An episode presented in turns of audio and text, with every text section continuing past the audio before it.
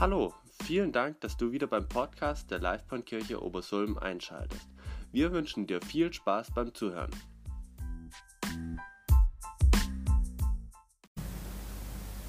Ich will euch was erzählen von einem lebenslustigen Mann, von dem ich eigentlich hier ein Foto habe. Er heißt Hans Werfel, der ist ein Schriftsteller. Mit dem Nationalsozialismus hat sich so ein bisschen sein Erfolg wurde oder hat sich sein Lebensumfeld sehr verdunkelt und er hat dann so im Jahr 1938, kurz vor der Annexion Österreichs oder in dieser Zeit, musste er dann emigrieren und ist dann auch nach Amerika gekommen. Und er hatte in der Zeit dieses aufkommenden und sich breitmachenden Nationalsozialismus eine Vision. Und diese Vision war eine Vision über Europa. Ich kann das schlecht einschätzen, was das genau war. Aber er hat gesehen, wie über diesen Kontinent Dunkelheit und Krieg und Zerstörung kommt. Hier können wir gerne die Bilder machen. Er hat gesehen, dass dieser Kontinent anderen dunklen Zeiten entgegengeht. Und er hat über diese Zeit oder über diese Vision ein Buch geschrieben. Und dieses Buch heißt, deswegen auch das Thema der Predigt, dieses Buch heißt Höre die Stimme.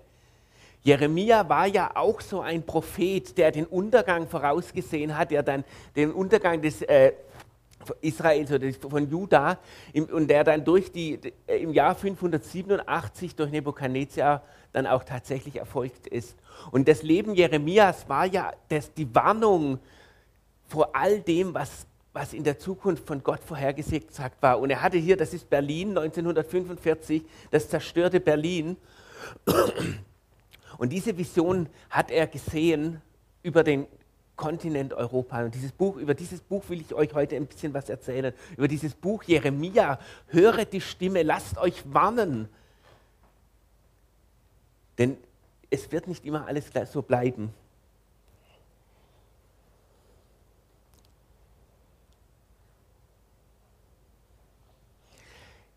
Diese Geschichte erzählt die Berufung Jeremias, am Anfang natürlich dieses Buches. Und dieser Jeremia hört die Stimme Gottes und er will sie eigentlich gar nicht hören. Er will überhaupt nicht ausgesondert werden. Und er flüchtet vor dieser Stimme. Baruch, sein Knecht, merkt, dass Jeremia ist auserkoren, auserwählt, diesen Ruf Gottes zur Umkehr an das Volk zu bringen. Aber Jeremia wehrt sich dagegen. Aber eines Nachts ist die Stimme so stark, da kann er nicht mehr flüchten. Eines Nachts ist alles still um ihn herum und da wird diese Stimme so drängend zu ihm, dass er nicht mehr ausweichen kann. Und dann sagt Jeremia diese Worte des Samuels, als Eli, als er diese Stimme hört, die er ja Eli dann zurechnet, und er sagt das Wort, hier bin ich. Er antwortet Gott und sagt, hier bin ich höre es, ich will dich hören, ich will deinen Auftrag annehmen. Rede, Herr, denn dein Knecht hört. Das ist seine Antwort. Und ab da wird er zum Propheten, wird er zum Herausgerufenen für Gott. Er ist bereit, vor dieser Stimme nicht mehr zu flüchten. Und ich denke, wir alle haben diese Stimme ja schon mal gehört in unserem Leben. Wir alle haben diesen Ruf Gottes schon mal gehört in unserem Leben. Immer wieder vielleicht. Und vielleicht wollten wir es auch nicht immer hören. Das erste Mal, wo wir diese Stimme gehört haben, das war sicher unsere Bekehrung, aber dieser Ruf des Jeremias geht irgendwie ein bisschen darüber hinaus. Das ist die Auserwählung für einen Auftrag Gottes. Und als Jeremia diese Antwort zu Gott gibt, da sagt ihm Gott, da spricht ihm Gott etwas zu, was auch aus der Bibel. Ich habe dich gekannt, ehe ich im Leib deiner Mutter dich schuf. Ich habe dich ausgesondert, noch ehe sie dich gebar. Ich habe als Künder dich unter die Völker gestellt.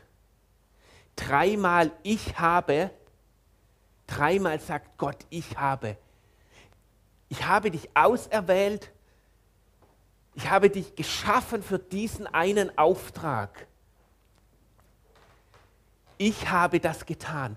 Du bist auserwählt. Ich habe dich von Anfang an dafür geschaffen, diesen Auftrag anzunehmen. Und das ist auch das, was ja Gott zu uns sagt. Über diese Bekehrung hinaus, die wir alle, denke ich mal, in unserem Leben erlebt haben, wo wir zu Jesus Ja gesagt haben, hat er gesagt, ich habe für dein Leben diesen Auftrag.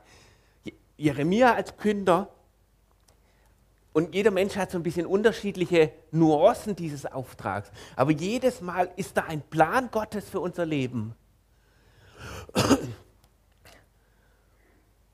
Und Jeremia hat gesagt, rede, dein Knecht hört. Ich bin bereit, das Gehörte umzusetzen. Ich bin bereit zu gehorchen. Lange ist er geflüchtet. Aber dann war dieser Zuspruch da, dass Gott ihn geschaffen hat und dass er ihm damit auch die Fähigkeit gegeben hat, diesen Auftrag anzunehmen. Und mit diesem Auftrag ändert sich natürlich das Leben von Jeremia komplett. Und in dem Buch, das von Franz Werfel, ist das beschrieben. Er gehorcht diesem Auftrag, er kommt in seine Familie und seine Familie will ihn natürlich davon abbringen. Und in diesem Buch ist eine Konversation beschrieben zwischen dem Vater, der den Jeremia zurückhalten will und dafür Argumente bringt. Und es sind 4 Argumente, die er bringt. Und die würde ich euch gerne mal vorlesen. Erstens, weil ich diese Sprache des Buches so schön finde. Und zweitens, weil in diesen Argumenten, wie ich finde, was zum Ausdruck kommt, was in unserem Leben immer wieder auch uns abhält, Gott, diesen Auftrag Gottes ganz auszuführen. Und der Anlass, warum ich das heute erzählen will, ist eine Predigt von Maria Brejan, ihr kennt die sicher, die in Afrika dieses Werk aufgebaut hat. Und die hat gesagt, die Christen, die allermeisten Christen, die ziehen aus Ägypten weg und dann kommt ja diese Wüste und sie schaffen es nie, über den Jordan zu gehen, weil sie immer sich im Kreis drehen, weil sie immer Kompromisse machen, weil sie immer nicht bereit sind, diese Endgültigkeit Gottes anzuerkennen, sondern immer sich in diesem Kampf bestehen bleiben und wie das Volk Israel 40 Jahre im Kreis laufen. Und ich will euch jetzt diese 4 Argumente des Vaters vorlesen und vielleicht könnt ihr mal überlegen, wo in eurem Leben diese Argumente auch eine Rolle gespielt haben. Ich habe mich eigentlich in allen diesen Argumenten wiedererkannt. Der Vater sagt als erstes, als Jeremia davon erzählt hat, ich habe die Stimme Gottes gehört und sie ruft mich fort von hier. Sie ruft mich in einen anderen Auftrag, sie ruft mich weg von zu Hause, von all meinen Freunden. Und da sagt der Vater, es gibt auch heute noch solche, zu denen der Herr mit seiner Stimme kommt. Er akzeptiert das. Und sie aufsucht, wer leugnet es? Man begegnet so manchem, der dieses von sich behauptet. Jüngster Sohn, wer könnte da nachprüfen, was Täuschung und Wahrheit ist? Wer könnte da nachprüfen, was Täuschung und Wahrheit ist? Oder wie es Pilatus ausgedrückt hat, was ist Wahrheit?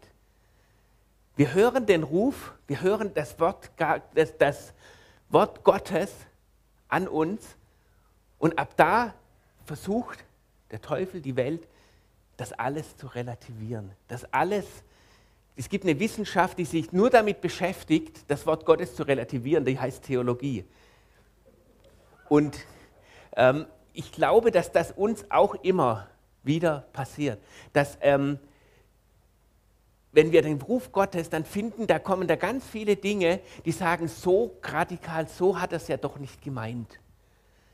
Im Psalm 23 heißt es, du führst mich zum frischen Wasser und das frische Wasser ist auch ein Bild für das klare Wort Gottes. Und da kommt immer in unserem Leben, wenn wir so ein klares Wort Gottes haben, da kommt da jemand und rührt und macht das ganz trübe.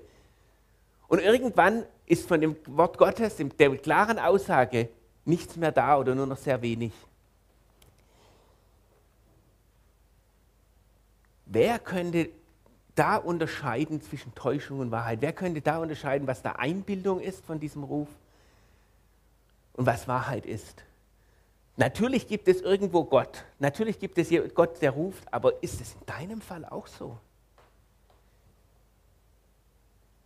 Ich glaube, dass für unsere aufgeklärte Gesellschaft, relativierende Gesellschaft, das eine ganz, ganz große Gefahr ist. Und wir auch das ist jetzt in jeder Situation, wo wir so einen Auftrag Gottes bekommen, der uns was kostet, ist das nicht Täuschung? Das zweite Argument. Jeremia weiß, dass es keine Täuschung war. Und er lässt sich nicht abbringen. Da sagt das Vater zu ihm: Siehe, mein Jüngster, ich kenne so manche, die dasselbe von sich behaupten, eben eine solche Vision, was du selbst gegenüber deiner Mutter behauptet hast. Es sind zumeist Männer mit wirren Haaren und wilden Bärten, über die kein Schermesser, aber auch kein Kamm kommt. In rauen Mänteln kleiden sie sich, nur um aufzufallen und von sich zu reden zu machen. Sie mischten sich mit geifernder Stimme in die Geschäfte des Königs ein. Der Vater malt hier ein Bild. Vielleicht könnte er das übertragen auf unsere Gesellschaft. Der Vater malt ein Bild von religiösen Fanatikern, das in dem Jeremia auch was auslöst. Der malt ein Bild, das auch unsere Gesellschaft zeichnet von Menschen, die sich ganz Gott hingeben. Ihr kennt diese Berichterstattung und jeder kennt Berichte über Sekten, wo alles drunter und drüber ging und wo ihr wisst, was ich meine. Und der Vater malt dieses Bild gegenüber dem Jeremia und er malt noch was anderes dazu. Und ich glaube, das ist auch so etwas, was so tief in unserem Herzen drin ist. Diese wilden Männer, die sind außerhalb der Gesellschaft.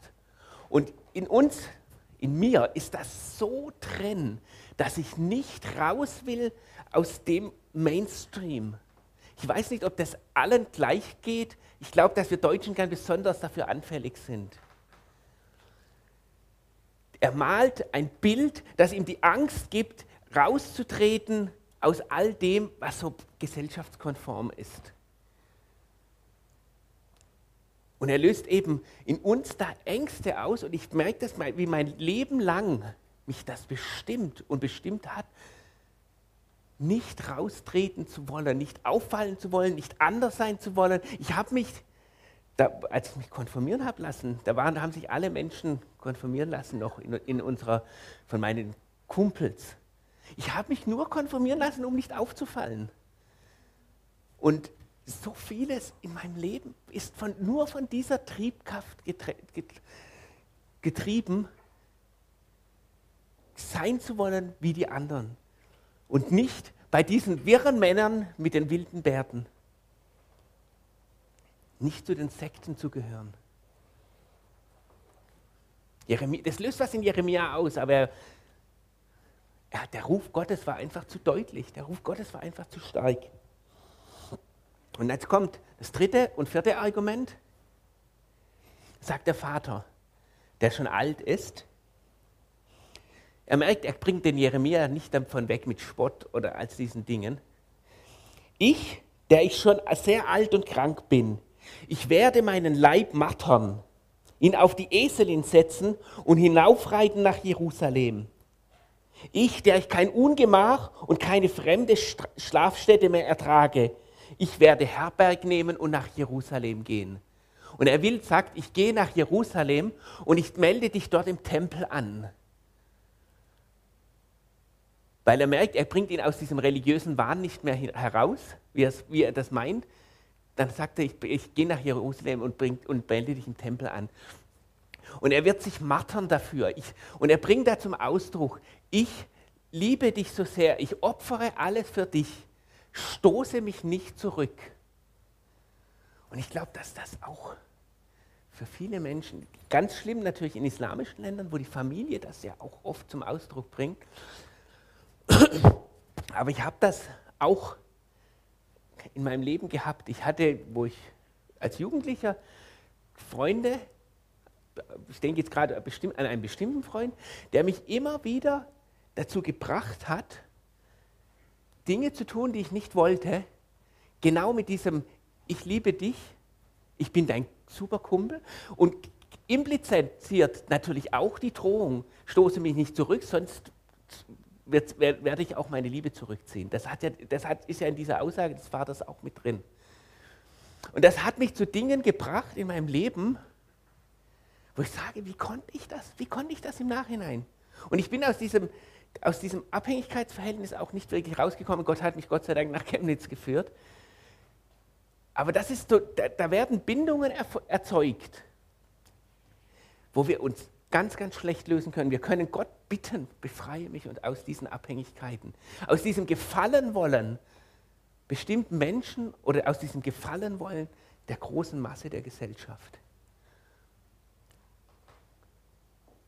Und das vierte Argument, das der Vater bringt, und das ist gar kein Argument, sondern er will eigentlich aus dem Ja des Jeremia, will er ein Jein machen. Und er sagt, ich gehe in den Tempel nach Jerusalem, und in diesem Tempel, das sind ja die ganzen Kleriker. Und Jeremias Auftrag ist doch genau vor diesen Menschen zu warnen. Er sagt, die Kleriker, die reden den Leuten nach dem Volk, die reden dem König nach dem Mund, die reden dem König nach dem Mund. Die sind ja genau der Grund, warum ich Gericht über Israel bringe.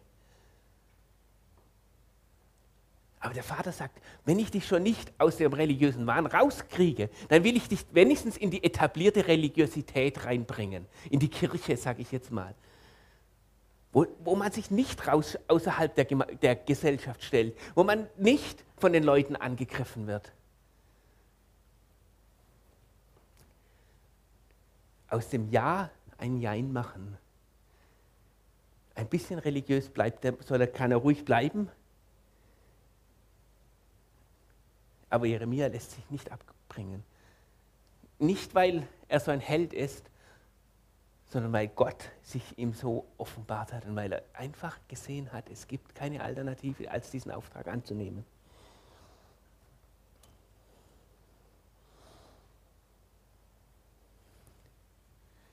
Es gibt, ich denke, diesen Kampf, den führen wir alle in unserem Leben, vielleicht in verschiedenen Lebensphasen, in unterschiedlichen Bereichen unseres Lebens. Aber es gibt ein sehr, sehr trauriges Beispiel davon, wie dieser Kampf auch verloren gehen kann. Und dass ein Leben verloren gehen kann. Das Volk Israel ist so ein Beispiel, die 40 Jahre in der Wüste sich im Kreis gedreht haben. Ich habe hier nochmal ein anderes Beispiel, wenn ihr mal das nächste Bild macht. Das ist Lots Frau. Die sieht man so in der Wüste hier in Israel. Und das ist Lots Frau, wie sie zur Salzsäule erstarrt ist. Und sie ist erstarrt, weil sie sich nicht losreißen konnte von dieser Gesellschaft, über die Gott sein Gericht angekündigt hat. Und weil sie sich nicht losreißen konnte von den Freunden und von dem Trubel und von dem allem, was ihr so wertvoll war. Und Gott hat sie rausgezogen mit bloßen Händen und durch diese Engel. Aber sie hat sich trotzdem immer wieder umgedreht. Und es gibt einen Punkt, wo wir müssen irgendwie da rauskommen aus dieser Stadt. Und da steht sie als mahnendes Beispiel für unser Leben. Ich predige mir selbst, verstehe das nicht falsch. Aber da steht sie und sagt,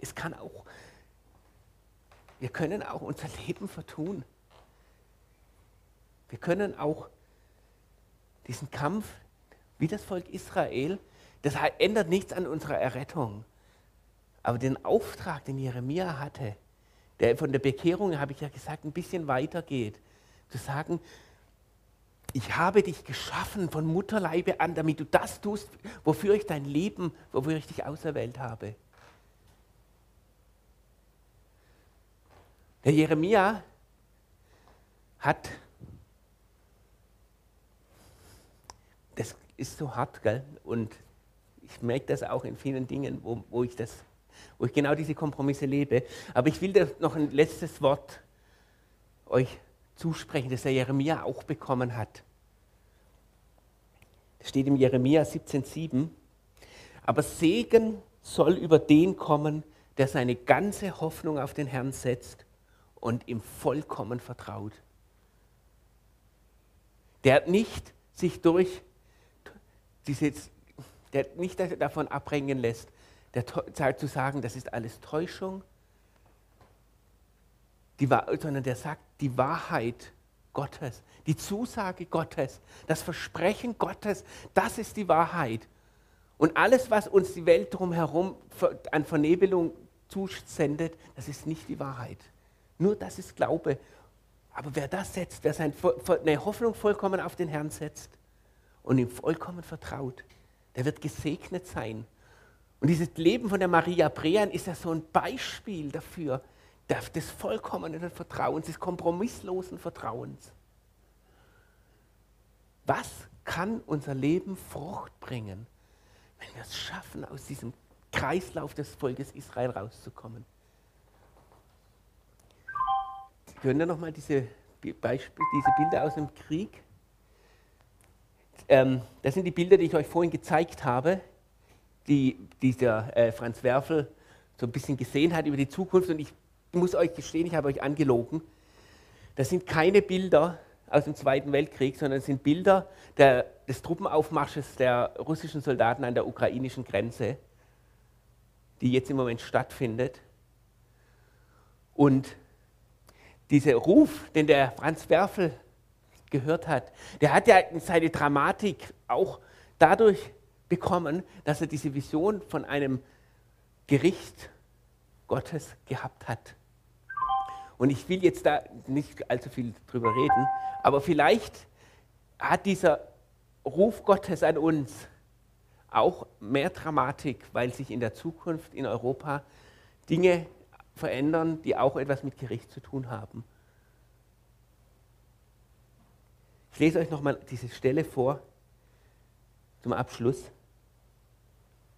Aber Segen soll über den kommen, der seine ganze Hoffnung auf den Herrn setzt und ihn vollkommen vertraut. Amen.